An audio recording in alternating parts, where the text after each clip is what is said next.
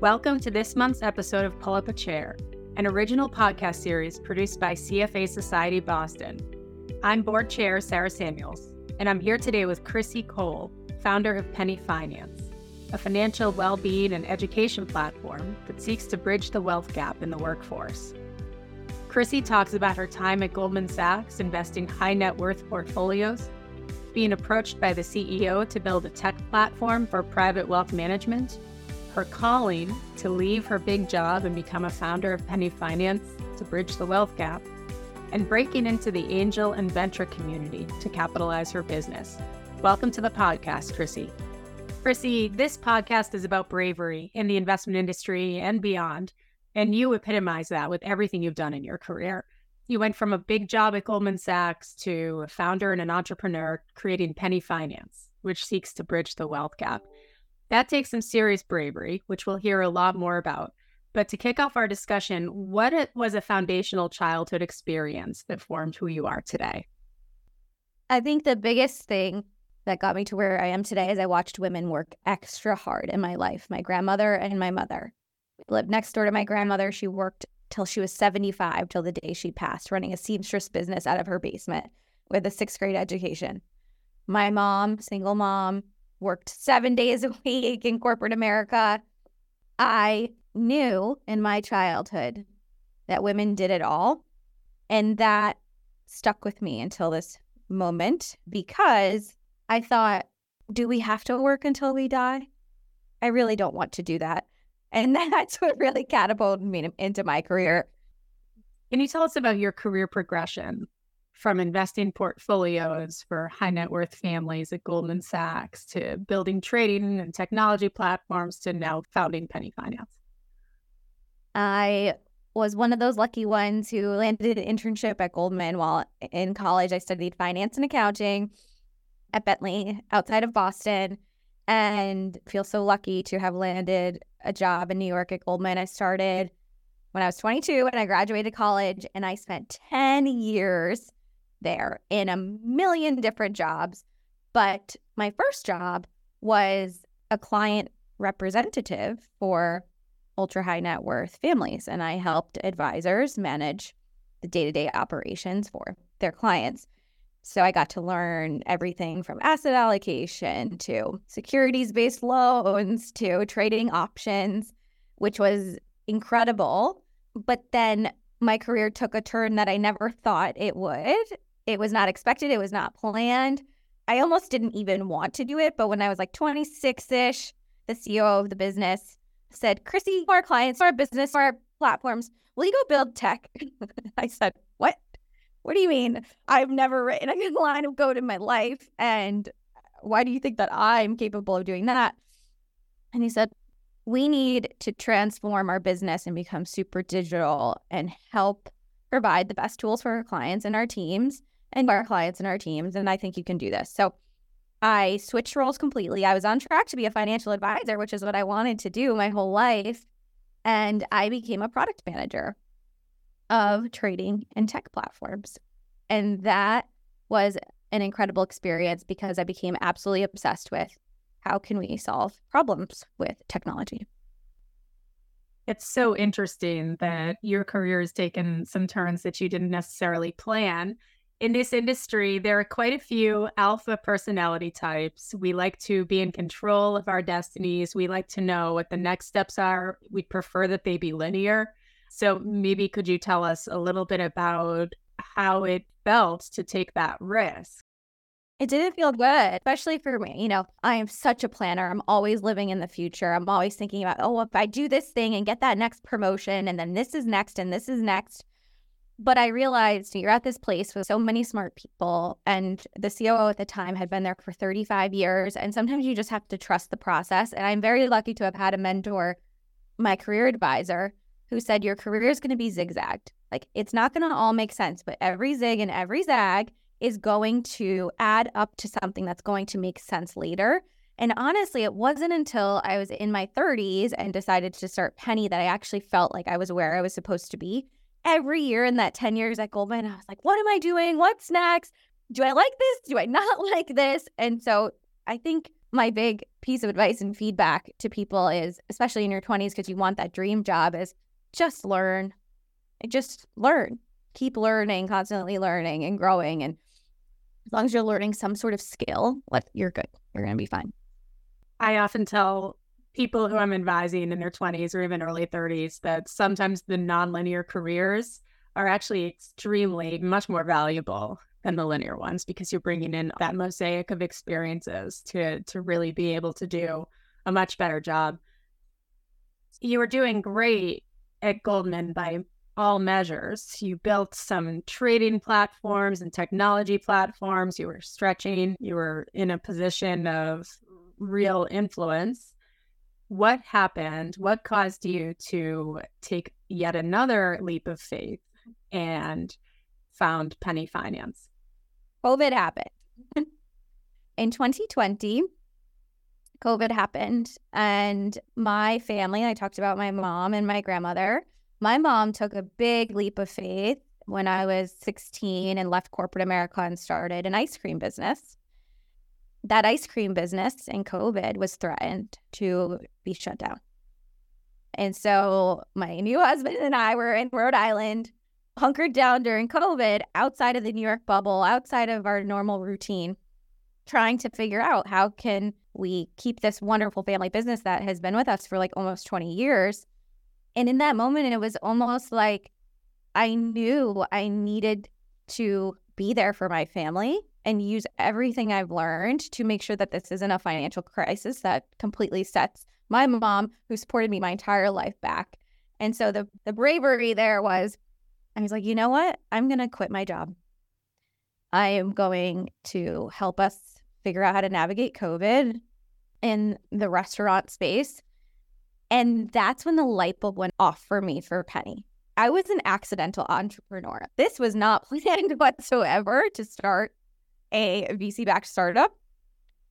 What happened was all of the financial struggles I've watched my family go through, I went through, all my f- women friends and colleagues went through, and now my mom experiencing with me. Like we're just one crisis away from not being able to do the things we want to do. I said, Oh my God, I need to start something to help everyday people who don't have a financial advisor so that they can have choices. Like we all just want to have choices. I had the freedom and the choice to quit my job and help my family. I wanted that for everyone. And so that's the beginning, early, early seed to Penny was the first few months of COVID. So, believe it or not, you are the second of our four guests so far on this podcast who describes themselves as accidental entrepreneurs. that sometimes these opportunities happen and you didn't plan for it. And I might even describe it as a calling. It sounds like you had a calling to start Penny Finance. Absolutely. And a lot of people, when they start businesses, they look at the macroeconomic landscape and say, oh, here's an opportunity. For me, it wasn't like that at all. I then built the business plan off the back of this, but it was a real problem that I had experienced for the better part of my life and watched other people experience. And I think that's like a big learning with me now that I look back on this. This is almost three and a half years ago, which is everyone says this, follow your passion. But when you're really focused and working on something that you care so deeply about, like in your bones, it is one way more fun, but success comes from that. And then you feel like you're in the right place and you don't feel as uncomfortable as you do when you're navigating these career turns that you're really like, you're like, am I in the right job? I don't really know if I'm in the right job. You like know it in your bones when you are. We're going to talk about Penny Finance, the platform, and what you've built in a moment. But one of our guests has been an executive coach, specifically in the investment industry. And I'm curious, as you were navigating all of these changes, did you have a coach? Yes, and I still do. And I actually have three people that I turn to. I have an executive coach, I have a traditional therapist, and I have an advisory board, which is basically a collection of the mentors who they have my blind spots, right? Like they know things that I don't know, marketing, affiliate revenue, things like that. You need an unbelievable support system whether you're an entrepreneur, whether you're in working at a bank, whether you're a financial advisor, what have you, because when you're challenging yourself and you're in constant uncomfortable situations, our gut reaction is to just hide from these things and, and you need people to help you to navigate the tough times and stay true to yourself. So our audience is composed of 6,000 plus CFA charter holders in the Boston area, one of the largest CFA societies in the world. And we work across all sorts of parts of the investment market from private wealth to institutional to public markets and private markets and anything in between. And we have folks in their 20s, 30s, 40s, 50s, and beyond. Also, this podcast will be available to anybody in the world today. But when you think about our audience, could you help tie in as you're describing your platform why this matters to our different members in the investment community? So, it's such a great question. And I think for all of us who are listening and talking about all things finance, we are super sophisticated, right? We've studied this, we've gotten the extra certifications. We likely really like it or really good at it if we are in this group of people who do this for a living. But most people are not. Most people are not financially sophisticated. And even people who are educated might not have the tools or the education for everyday financial management. We didn't learn it in school. Thankfully, the government has started to make personal finance required in high schools all over the country, but most states didn't require this. So you got your job and you just had to figure out how to file your taxes, open your credit cards, get a mortgage, invest your 401k. But the majority of Americans do not have the financial literacy that we have. So there's two things. One is I saw that and I saw that really clearly at Goldman. Even my colleagues who were investing for clients and doing really complicated option spreads didn't know how to invest their 401k. And so I think the thing I want to leave people with is we have to remember that this stuff is hard. It's like another language. And we have a duty to teach people and share the wisdom. And that's really what Penny is. How do we, in a scalable way, share the wisdom that is in the four walls that we all operate in out to the world so that people can grow their wealth. And there's a lot of trade secrets in this business, and there's a lot to learn. So that's how Penny came about. I said, How can I get the wisdom and trade secrets and all of these tricks and tips to have really good, healthy money habits out into the world, and specifically starting with women because 70% of women do not invest compared to 24% of men do not invest. And that's a huge population of people. I often say that the two things that we need to lift people up in this regard are role models. And I would say that you are unequivocally a role model for others to spark that interest and believe that we can do it and the other is education, which is what your company is really doing. It's providing education in a very affordable and accessible way. What's behind the name Penny Finance? I still have the sticky note of all the different names that I was coming up with for this. Penny came about because I wanted it to symbolize that you can start investing with the littlest amount of money. When we started Penny, I interviewed 500 women I knew what I wanted to build and I had a lot of like gut instincts around how to do it, but you of course need to talk to the end customers. And every single one said, investing, I don't make enough money to do that. And when I told people you can buy a mutual fund or an ETF with less than a $100, people were in shock. So I wanted a name that immediately felt, oh, this is a product or tool for me. And we trademark Start with a Penny as our tagline, which is all of our social media accounts. So that people knew you could start from nothing. And you've alluded to it, but what is your mission in creating Penny Finance? What does success look like? We want to create the next generation of women investors, and we want to create the largest group of women investors in the world. I think we want to close the wealth gap, but to do that, it's going to take time. So we're really focused on how do we, over the long term, help create the most financial empowered generation of women. Can you quantify the wealth gap and tell us why you believe it exists? 2020 data, when I started the company, I looked at retirement accounts because for everyday people, that's usually where your wealth is tied up and locked up. Women at that time were retiring or on track to retire with one third the wealth of men, a third. So we're the majority of the workforce. We have more degrees. We're working more. Yet we're retiring with a third. Like I thought, gosh, like this is such a major problem. We need to make a dent in this. Just a few months ago, new data came out and there's been significant progress. Women are now on track or retiring with half the wealth of men. So we made a little dent in that. And I'd like to say Penny is a little bit of a contributor there. We tried to quantify the 22,000 women that have gone through our program, and we, we think we've accelerated 8 billion in wealth.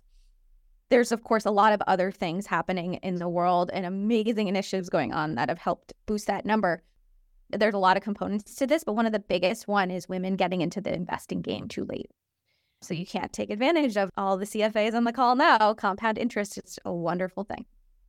So let's hear a little bit about the platform.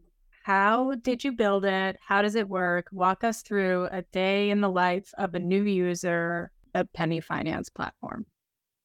So how we built it is we basically the original vision, like I said, this was accidental, right? This is not like the most thought out business plan. I wanted to download my brain into an app. That's how we started with okay, the way I think about money, and this was not according to like now we're according to like modern portfolio theory and CFP guidelines. But when I started was okay, let's get out of debt, get into investing.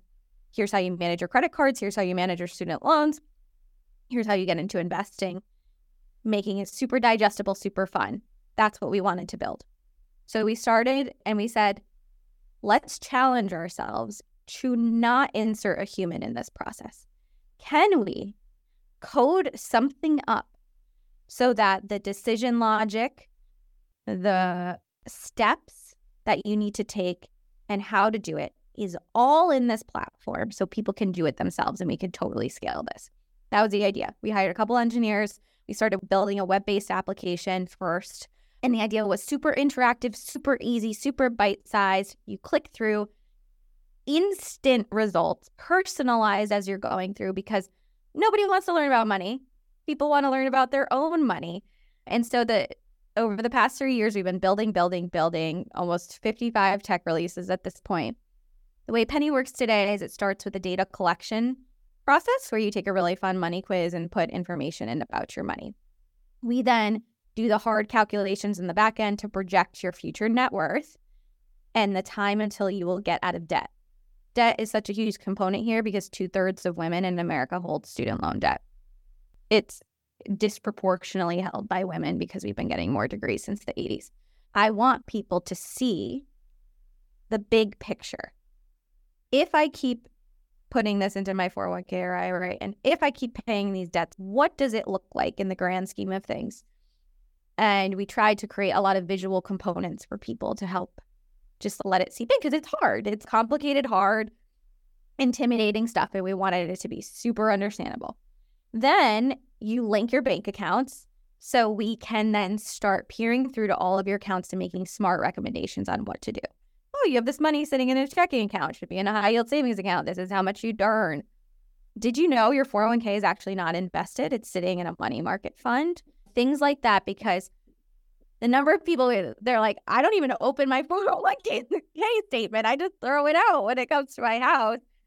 We try to do all of the steps to do that work for you. And then you have this money hub that shows you where you're going to be, your smart recommendations, and then the education comes in.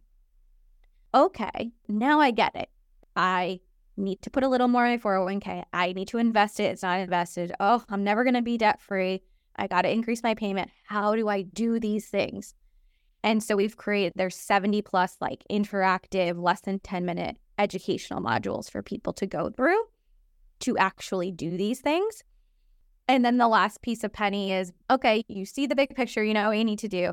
It's still freaking hard and it still sucks. And most of our women are like, I want to poke my eyes out, Crissi. 0% credit card, like, what the heck is that thing? Like, how do I even apply for it? We have a community of women and a platform where you can chat with each other, join master classes, join events, see different perks from all these various different products to help you with all of these things, just to help people like take the action. Because that's the hardest part. Okay, I know what I need to do, but am I really going to go buy that target fund in my 401k? How do you give people this like virtual hand to hold so they can actually go do it? That's Penny. Crissi, I'm a customer of Penny Finance, and I have been investing institutional capital for 20 years, responsible for the allocation of $1.6 trillion. And I learned a lot from Penny Finance about how to manage my own portfolio. So if that tells you anything, I think it's that everyone really should get on and check it out, especially institutional investors who don't have to think about taxable considerations and are maybe not in, in that sphere of the personal finance. So you started this company, you founded a startup, and at first you were bootstrapping it in terms of your capital structure and capitalizing the business. Tell us about your experience. You t- just talked about how you built the platform, but how did you finance it? And how did you begin to learn about venture and angel investors? Oh, Sarah, I spent all my money on this. Everything that Betty would tell you not to do, I did with this business, which is so ironic. I did bootstrap the business in the beginning. When I hired a couple engineers and started working on the brand and the design and the site, I used my own capital because I knew I needed to have something tangible to go fundraise with. I did not know a lot about venture capital, institutional capital, angel investing. I came from private wealth, but I thought, and I thought wrong. I thought, hmm, I'm a finance major. I worked at a big bank. Fundraising shouldn't be that hard, right? Wrong. Totally wrong. I used On Deck, I don't know if it's a startup community, to help educate myself on okay, how do I even go fundraise? Like, you need a deck that how do you get intros to all these investors? What are the different rounds? How do you think about valuation? Do I do a convertible note? Do you give away equity? Like you have to learn all these things. Once I felt a little bit comfortable, but honestly not super comfortable, I started pitching investors, asking everyone in my network and friends of friends, introduced me to angels, introduced me to venture capitalists maybe it was a year into Penny when we started doing this and we had customers, we had revenue, we had a product in the world. Yeah, it wasn't great because it was one year old. I fell flat on my face. Everybody said no. You hear these stories like, oh, Jeff Bezos pitched 400 investors until he could get one. I pitched hundreds and got no one, not a single person. And it was hard. And I reached a point where I had to decide okay, how am I going to capitalize this business? I knew this was going to be hard, but I didn't think it was going to be this hard. And we had a very attractive business, a, very attractive platform and customers. I thought, what else do I need? This is just like what we're talking about with financial wisdom. There is a way to fundraise, and you could do everything. It's, I call it the sport of fundraising you really have to be in the club. You really have to know everyone. You really have to, eh, there's a lot of hype. And you need that first investor before others feel comfortable investing. And so it was maybe six months later. I was trying to decide what do I do? What do I do? What do I do? You always have to have a backup plan. I applied to a startup accelerator, which is another way to get capital, a little bit of capital, but you're part of a program. I realized you know what? I can't do this alone. I'm a sole founder. This is so hard. Yes, I have a great business, but I can't just keep my head down working. I need to go do something different. And so I applied to a bunch of different accelerators. And the one that we got into was funded and backed by Pivotal Ventures, which is Melinda Gates' investment company. And everything changed from there. I went back to every investor. And you know what they said this time? They said yes. Nothing changed in the business. Nothing. I could have given up. And we're talking about bravery on this call. I didn't want to go fundraise again. I didn't want to do an accelerator. I was so crushed. I just felt, can I really do this? It makes you question, like, is this a good idea? Should I do this? And I'm so glad that I just pushed through that fear and went and did it all over again because I ended up raising a million dollars from a variety of VCs, a variety of angel investors, a lot to do as part of this Techstars Pivotal Ventures Accelerator. But it was hard. It was hard. And I think I have PTSD, honestly, from fundraising at this point. So let's shift gears a little bit and hear from you. What is your call to action to listeners and to the world?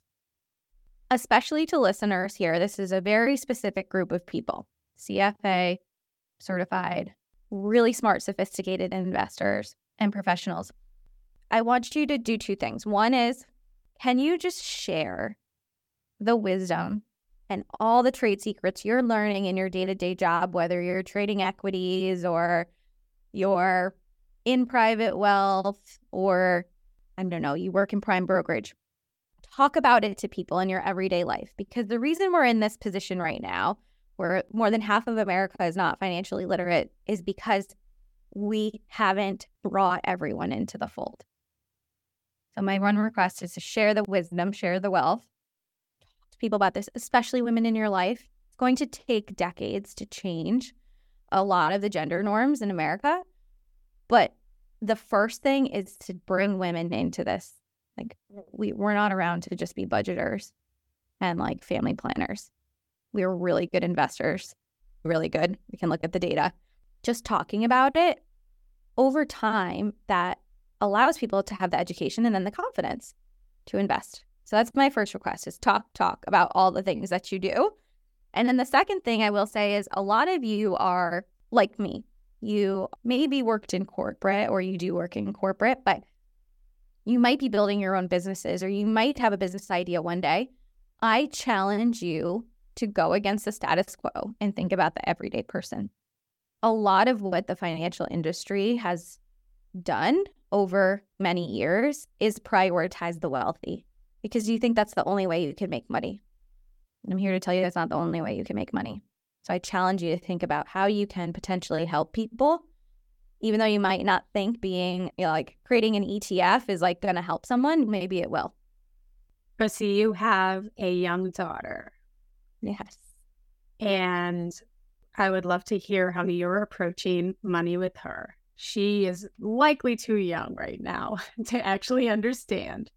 But is it ever too young to introduce these concepts to our children and children who maybe aren't as fortunate as ours? My daughter is 21 months old, Charlie girl. Yes, I think she's a little too young, but I still make her when we go shopping or for groceries or we're out and about. I make her take my credit card out of my wallet and hand it to the person. I don't know if that'll sink in, but little things like that, I want her to know uh, how things work. I do have tons of cousins and grandkids. And one of the things I do is for 16 year old birthday gifts or graduation gifts, they get a Roth IRA. They don't get anything else. So I think there's a lot of little things you can do just to help people get excited about finances. My goal for Charlie, though, is I just want her to be financially free and be able to make the choices in her life. And I think I just do that by having the career that I have and being a working mom and showing her that do what you want to do and then you'll have financial freedom. I think the other thing that is really important with money, which is less about like everyday tips and tricks, is how you co parent your children. My husband and I always talk about money together. We make decisions together, like something little like that. I think that will seep in for her into her brain over time. And I want her to feel like she has a seat at the table with all things finances, and she'll see that in our life. So, in closing, Crissi, I have a personal question for you. Tell us about a moment of bravery that you've had and how it's changed your life. You've told us about a lot of career moments of bravery, but is there anything else that you'd like to share with us about a moment when you were brave? Such a good question. Speaking of Charlie and my daughter, I think my biggest moment of bravery was not having two babies at once. I like I tell people I launched Penny the same week I gave birth to my daughter, which that was like a whole sort of crazy. I think my biggest moment of bravery is when Charlie was like six, seven, eight months old.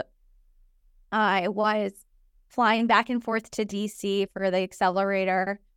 Penny's crazy. You have a newborn at home, you're not sleeping. I asked for help because I was suffering from serious postpartum and was rejecting all the help from everybody in my life. I'm like, no, I'll just power through. This is what I've done my whole life. I've watched my grandmother and my mother do this. I don't need help. I surrendered and I asked for help. And I think that sometimes bravery isn't doing the riskiest thing, it's doing the most vulnerable thing. Thank you, Crissi. This has been a wonderful conversation. I know it's going to inspire a lot of people. Thank you for having me. And thanks to everyone for listening to this episode of Pull Up a Chair. Join us each month as we continue our conversation with fascinating industry leaders. Be sure to subscribe to our podcast on Apple, Spotify, Google, or wherever you listen to your favorite podcasts. For more information on CFA Society Boston, visit us online at cfaboston.org. Thanks for listening, and we'll see you next time.